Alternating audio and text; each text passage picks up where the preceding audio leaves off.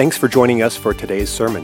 We are always so encouraged to hear how God is working in your life. If the messages of this church have touched you in some way, please share that with us by clicking on the Contact tab at life s c dot org to send us an email. And if you would like to give to this ministry, you can do so online to help us bring messages just like this one to you each week. It is our prayer that God blesses you through this message today.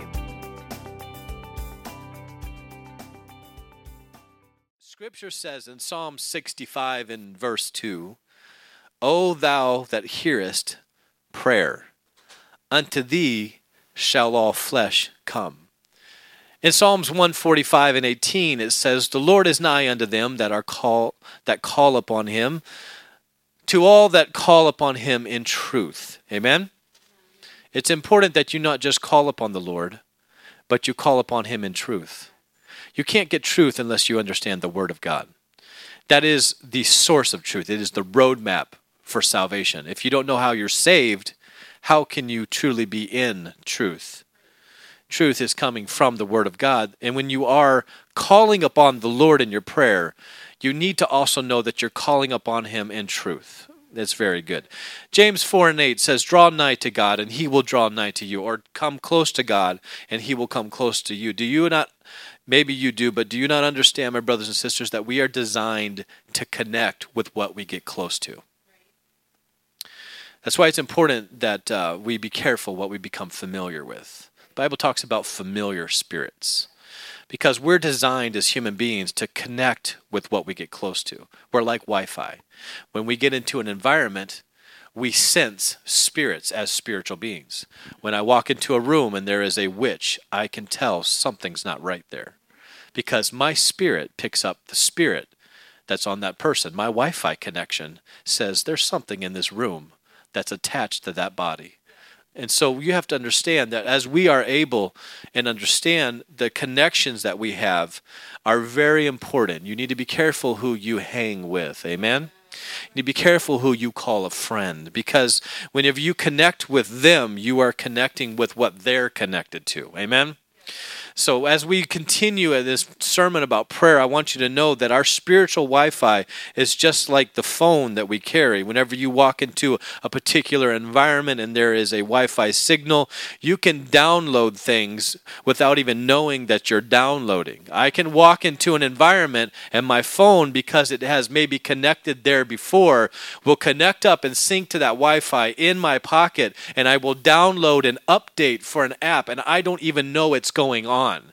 But whenever we understand that about technology, we have to understand that about the human soul and the human design and our spiritual man. We can walk into environments and begin to download in the environment what is going on in that room. Have you ever walked into a room and felt completely uncomfortable and never knew why?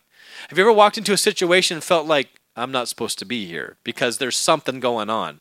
You feel out from what's going on in the room, and you don't even know why it's happening. What happened is your Wi-Fi, your spirit, picked up on what is in that room, and you say, I need to just go ahead and check out. I need to walk back out the door I just walked in because I don't need to be in here. And there are times when we're downloading stuff on our work, in our job, in our places and environments that we don't even realize are affecting our spirits, and then all of a sudden we become exhausted spiritually, and our battery is drained, and we're like, how did this happen? How did I get to ten percent battery by lunchtime? And what happened was I was doing a software update the whole time and didn't realize it. And so what can happen is if you don't spend time getting close and connecting with God, this world will drain your spiritual batteries because there is spirits at work in our world. We wrestle not against flesh and blood, but against principalities and powers and spiritual wickedness. So you're not just going to a website. You're not just walking into a work environment. You're walking into spiritual warfare. And if you don't set up before you get in the situation, you will be drained and affected adversely. Is that all right? So we connect to what we get close to. Hebrews four sixteen says, Let us therefore come boldly unto the throne of grace, that we may obtain mercy and find grace to help in time of need. He said, Get close and connect to me when you have a need. You're going to find grace and you're going to find mercy at my throne. I'm not just some big guy upstairs with a gavel ready to judge everything. He's not like that. He said, if you want to know what it's like to approach my throne and connect with me, you're going to find grace first and mercy second. First Timothy two and eight says, I will therefore that men pray everywhere, lifting up holy hands. The original word for men truly means gender of a man, but it also can mean, in more primitive, in the in the lesser interpretation, uh, uh, general mankind. But it really is trying to lean in Scripture here toward the man. I would therefore that men pray everywhere, lifting up holy hands. You need to have hands that you have dedicated to the God who's holy. Amen? Without wrath. We struggle with anger, men. Hello, somebody. We struggle with doubting. Our faith is always under attack. So God wants men who have consecrated their hands and their life to Him to lift them up and take away wrath out of their life. When they feel anger, lift your hands. When you feel doubt, lift your hands, men. I'm talking to the men right now. But also in the lesser, in the lesser interpretation, it means mankind. So women, we need to lift up holy hands. And, and as a man, as, as men and women, we need to pray Pray our way out of anger when anger comes, and pray our way out with lifted hands out of doubting when it comes. Somebody said amen. In first Jude, in Jude chapter one, there is only one Jude. Jude one and twenty, be ye beloved, be ye beloved, but ye beloved, there we go, building up yourselves in your most holy faith, praying in the Holy Ghost. It means praying in the language that the Holy Ghost has given you. It says if you don't get in a place of connection through prayer with God, you will not be built up. Conversely, walk through the, ser- the, the scripture backwards. Holy Ghost praying has faith, and it, it builds you in a holy faith. And without that, you are not built up. So, beloved, please do this. Amen. That's kind of what, the way I see it. First Peter four and seven, but the end of all things is at hand. Be ye therefore sober. Watch, in other words, clear-minded, and watch unto prayer. The greatest privilege we have and the greatest responsibility is to pray. Yes. Amen. Yes. When you become part of the church, you are enlisted with one job. And your primary job is to be a praying saint. Can you imagine getting a cell phone call from somebody in New York at a publishing company, and they call you and say, if you, I want to fly you out to New York, we're going to have you sign a contract, and we're going to have you uh, receive a, a two million dollars advance check in hand when you sign that contract. And all you have to do is write one children's book over the next twelve years. One children's book. You may know nothing about children's books. You may have no knowledge of how simple they are. It's like the clock, the big clock. The mouse ran up the clock. The end. thirteen dollars. Wow. That's awesome. So, you. What if someone came to you and offered you that? You, you may not write it all, but I, I'd imagine if there was a two million dollar check waiting on you, you would take a few courses on writing kids' books. Amen. If there, you would take the opportunity to fly a few people in to General Mitchell and drive your car and pick them up and do interviews about how to set up, how to design, and how to write children's books. Amen. Two million on the line here. And, and I imagine that you probably would even fly yourself someplace to some convention where they talk about children's books and and how they're made. And and even though it's only two million and probably one million goes to taxes and you only take home one million, I believe I believe that you would find it in your in your best interest to go ahead and figure out how to write a Christ, a children's book in the next twelve years. Amen? And so it is. With prayer, we may not understand how to pray very well. We may not know all the ins and outs of prayer, but prayer is the fundamental of our relationship with God. It is, it is what we must have for a basis. Then the scriptures I read to you and the word of God that I shared with you repeatedly, it commands us to seek the Lord in prayer. Everyone say prayer. The Old Testament and the New Testament are filled with examples of prayer and calls to prayer. Amen? A call to come and pray. First Chronicles sixteen eleven says, seek the Lord and his strength. Seek his face. When? When you feel like it? No. When you when you get up in the morning? When you lay down at night? Yes, those are all good places, but the Bible says continually. Isaiah fifty-five and six, seek ye the Lord while he may be found. Call ye upon him while he is near. Everyone say he is near. It is important that we do that. Ephesians six and eighteen says, praying always with all prayer and supplication. Supplication is just a petition in, in the Spirit. Amen? Anybody know what praying in the Spirit means? It means when you pray in the language that God's given you and you pray with your spirit from the inside out, you don't have to understand it. And watching thereunto with all perseverance, you have to persevere in prayer and supplication for all saints. You have to keep praying for your brothers and your sisters and keep praying and persevere and keep praying when it doesn't look like it's working. Keep praying. Just keep praying. Amen? Pray in the most important area of your life. Pray for yourself. Pray for your family. Pray for your job. Pray for your finances. Pray for your vehicles. Pray for your home. Pray for whatever you think of. Pray. Just pray. Amen? Prayer is the most important Christian discipline that a believer can learn, for without prayer, spiritual survival is impossible. Simply the case. The Bible says, pray that you faint not. In other words, you will faint if you don't pray. Prayer is spiritual survival. That's all it is. And it's like breath to your spirit. So either we pray or we die. That's the fact. Amen? Yeah. How many know that's true? When I was younger, I wanted to play golf. And uh, I, my youth pastor, he played golf. I don't know why someone would want to play golf in Alaska. There's more snow on the ground than there is grass. So you have like three months to work on your golf game. It's like seriously intense. It's like... It's like an accelerated course, you know. You got to crunch it all into three months.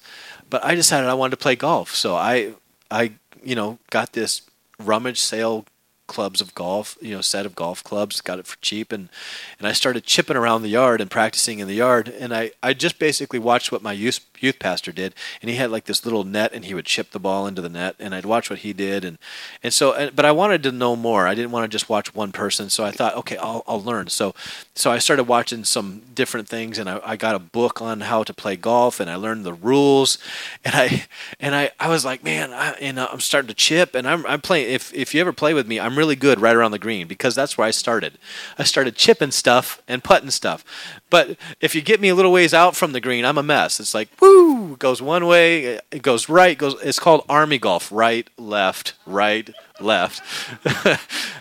But what I didn't realize was I, I put all this time into into putting, and I go mini putting, and I putt, and I put it in the cup, and, and then I'd go to the golf places, and they have these putt places that you can you can check out clubs, and I'd putt in there, and, and I'd chip around on the grass, and I was ready, I thought. And so one day I got invited to play golf, but the problem is I never practiced with the driver. The initial club, when you get on the golf course, is called a driver. It's this big old monster of a club. And if you don't know how to use that club, you don't even get in the game. That That is the club that pushes the ball the farthest out so that you don't have to swing so many times to put the ball in the hole. And I got up on the, I mean, I was looking good. I, I had my nice khakis on.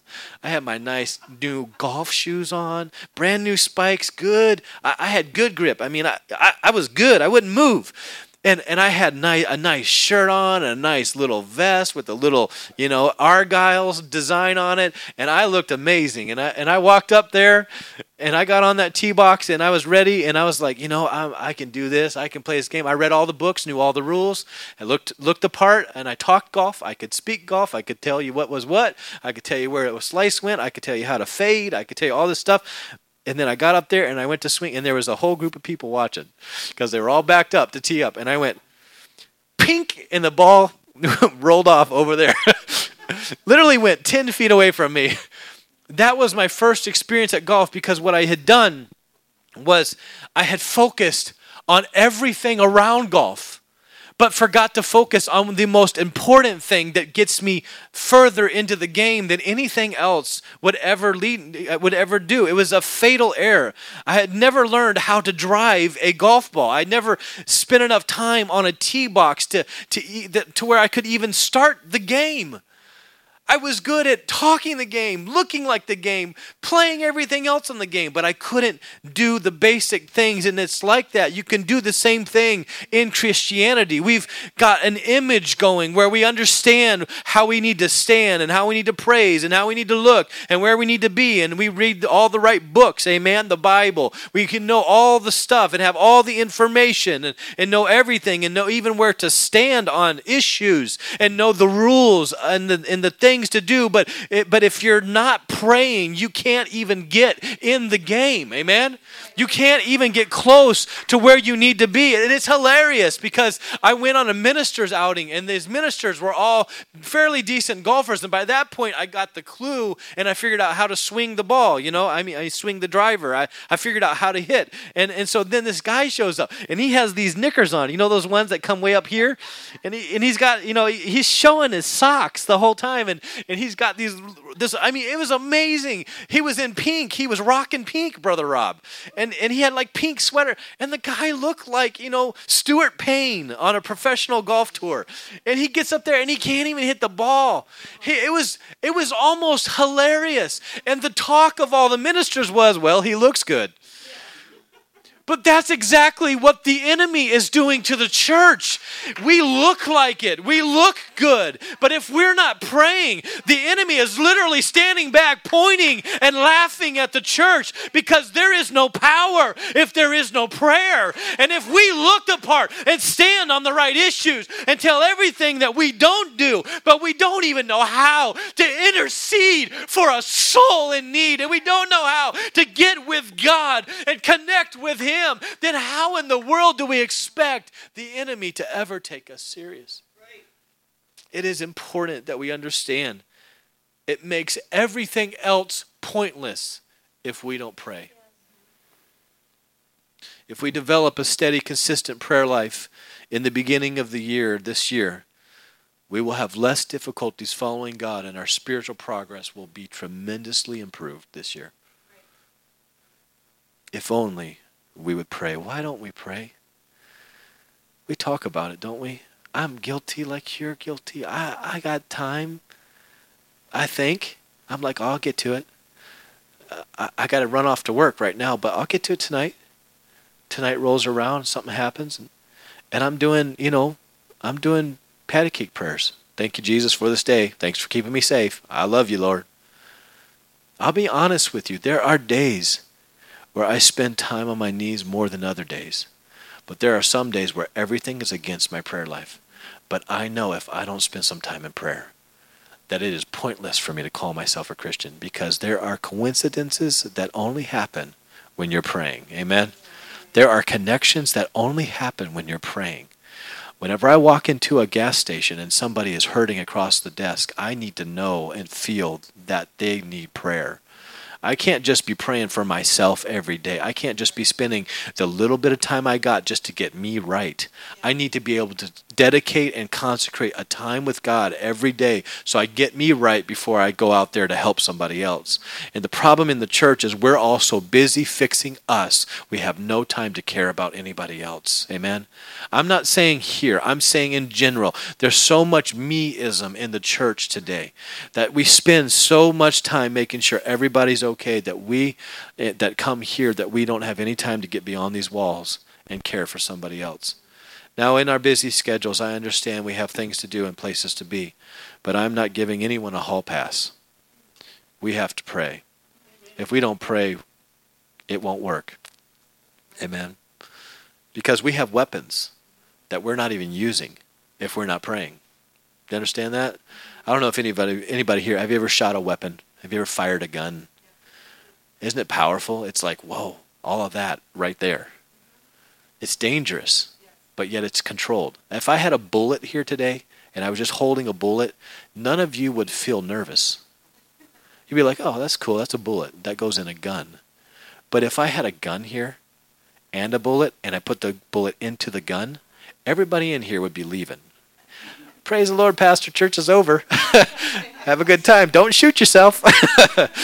See you next week if you make it. But the problem is we have all the ammunition.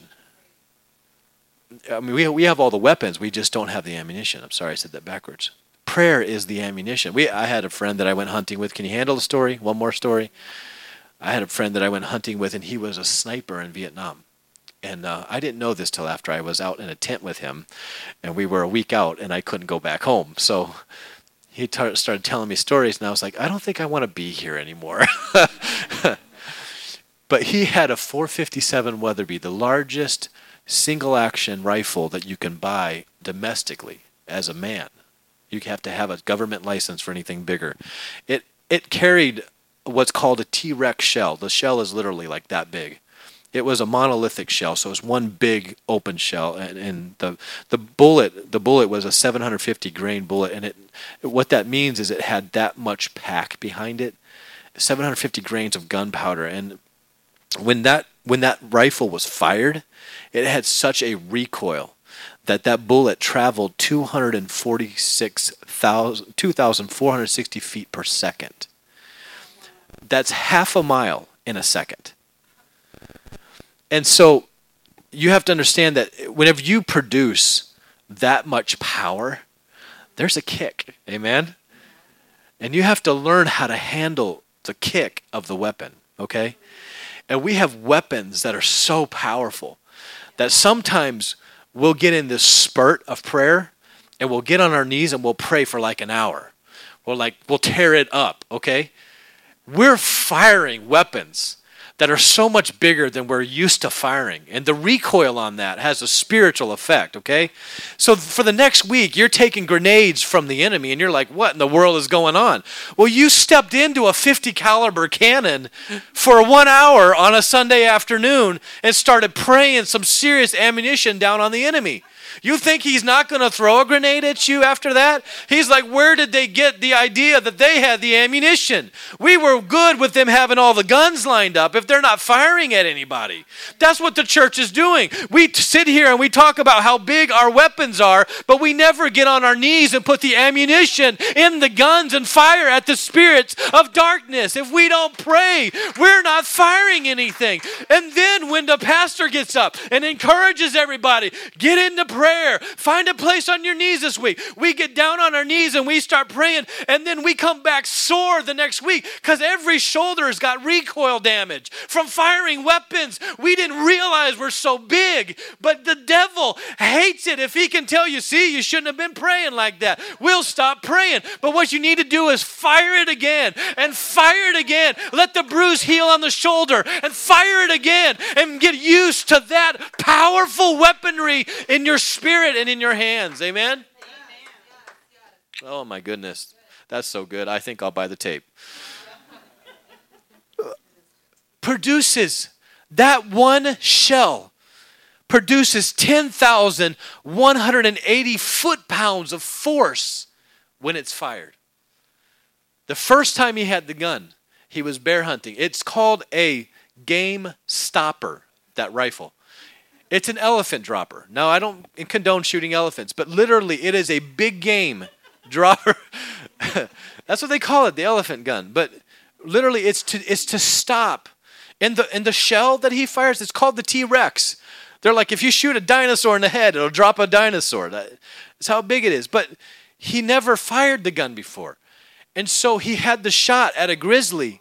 And he's he, he was on this, it, it probably about from here to here. It was a walking bridge, but it had rained that morning. And so he laid down on the bridge and he set up the rifle to take the shot at the grizzly bear. And because he had never fired the rifle in a laying position, when he released that bullet, it spun him around on the bridge and nearly put him in the creek off the other side of the bridge. because he didn't understand the power of the weapon that he was firing. Do you think we can lazy boy our way into revival? Do you think we can just lay ourselves down and fire these kind of weapons we're talking about? These are spiritual, powerful weapons. Even the weapons of our enemy, though he developed them, have no effect on us because our weapons are so great. You have to understand, you can't lay down and be a Christian. You can't be lazy and see your soul saved. You have to get in there and work and pray and take your stance and set your sights and fire at the enemy until something changes. I hear a prayer from a soul crying out in the early morning, and I see the changes in my life today because that prayer was my mama. She cried in the middle. I thought she had something wrong with her. I thought she had something serious messed up going on. I thought, I thought, dear Lord, we're never going to be able to buy milk again. We're we're, we're out of money. We're, we're we're broke. Something's wrong. The, the car stopped working. I don't know it. Something happened. I and and I, one time I knocked on the door and I stuck my head in, and she had just tissues all around her, and she was just weeping before the Lord. And I'm like, Mama, are you okay? She's like, yeah, son. I'm just praying for you guys. I'm just praying for us. I'm just praying for the church. I'm just praying for lost souls. And that day, I was forever changed because I knew that had it not been for her prayers, I wouldn't be here today. You have to understand that everything affects, is affected by prayer. So the armor of God's important in Ephesians six fourteen. We must put on the armor, amen, because we're firing big weapons and we're going to get shot back at. I've had grenades thrown at me the last two weeks. I can't tell you kind of messes I've been in this last two weeks. I don't even care to tell you because it's all the enemy. There has been a constant barrage of distractions in my life for the last two weeks. And it's because he doesn't want me doing this right here. He doesn't want me preaching with anointing. He doesn't want me to continue to do what we need to do with all those people here. He doesn't want me to continue so that they never get here. Amen? Amen, somebody. Prayer is the supreme spiritual weapon in the arsenal of the believer. And it is unlimited and powerful. And it can overcome and defeat the onslaught. Look at this verse. Second Corinthians. I'm ending. I'm trying to finish. I've got like two, two whole sermons worth here. My wife read my sermon. She's like, dear Lord, son. I'm. She's like, sweet Moses, please don't preach all this. We'll be here for four hours. Look, if you can sit for three and a half hours through a football game, don't talk to me about preaching for forty-five minutes, okay? I, I'm not even going to hear it. Because I sat through a, serve, through a football game, so I don't mind preaching. But look at this verse, First Corinthians. I got to get back to it because I was playing around here. Second Corinthians, I'm sorry, ten, verse four. For the weapons of our warfare are not carnal. They're not fleshly, but are mighty through God to the pulling down of strongholds, to the leveling of strongholds. Have you ever seen that before? If there's a walled spiritual darkness, our weapons level it. Literally, rubble. That's how powerful they are. So prayer activates the weapons that don't level the playing field for us. They don't put us in good contention. They literally annihilate the enemy. See what I'm saying? Literally wipes the, the, the enemy to a level ground. And the Bible talks about prayer very strongly. Elijah prayed and brought victory over the prophets of Baal at Mount Carmel in First Kings eighteen. Joshua prayed and caused the sun to stand still. The sun. Hello, somebody. The sun to stand still. And scientists have proven that throughout the archaeological, I mean, throughout the, the scope of time, there's a day missing. And if you go back through the Bible, you will find where God either took the sun backwards or he stopped the sun enough to equal twenty-four hours. So the Word of God is going to verify what we know in science. Joshua prayed because the sun stood still. King David made a daily habit of prayer. Amen. Hannah's prayer resulted in the birth of Samuel the prophet. Moses prayed in intercession for Israel, and they were spared. Daniel prayed three times a day, even at the risk of his own life, and the Lord shut the mouths of lions because he knew how to pray. Anna prayed fervently. and it allowed her to see the newborn Messiah. What are you doing in your prayer today?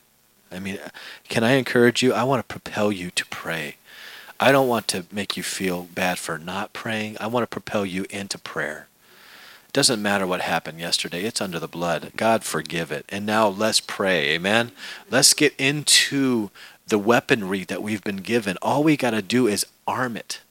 All we got to do is pull back the lever and get ready and fire away. And if you are setting in the weaponry that he gives you, then you need to have the armor on. So you have to armor up. Amen? Jesus was our greatest example. He prayed in Mark one thirty-five, Luke six twelve, Mark six forty-six, Luke five sixteen says, and he withdrew himself into the wilderness and prayed. He didn't care where he prayed. He withdrew himself into a wilderness just so he could pray. And we need to pray always. Pray for forgiveness, Matthew six twelve. Pray for deliverance, Matthew six thirteen. Pray for spiritual needs. Amen? Are you hearing me today, brothers and sisters? Pray for physical needs, Matthew six eleven. Spiritual needs is Matthew twenty-six forty-one. I'm giving you the references so that those listening online can look this up. And you can go back. I know you're going to have to take a doggy box or a doggy bag and take some of this home. I realize that. Listen to it online. Prayer. Pray for your family. Pray for your friends and acquaintances. Pray for all people, First Timothy two one.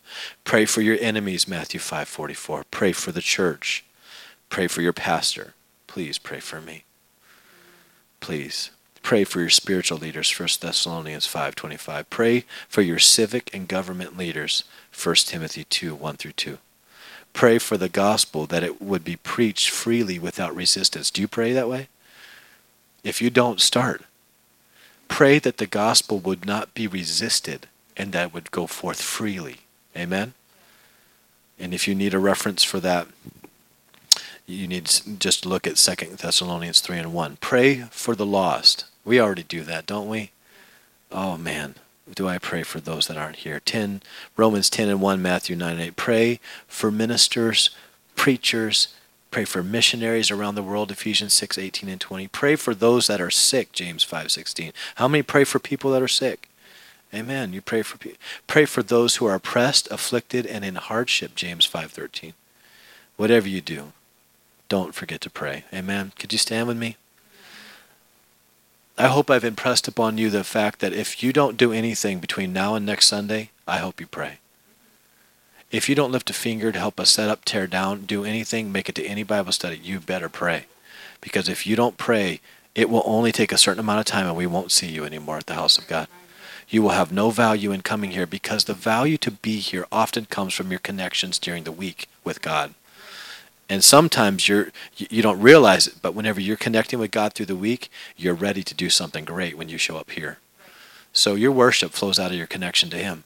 Sometimes God doesn't want you to bring Him petitions and bring Him a list. He wants you to sit next to Him. Have you ever been in love with somebody where you just wanted to be in their presence?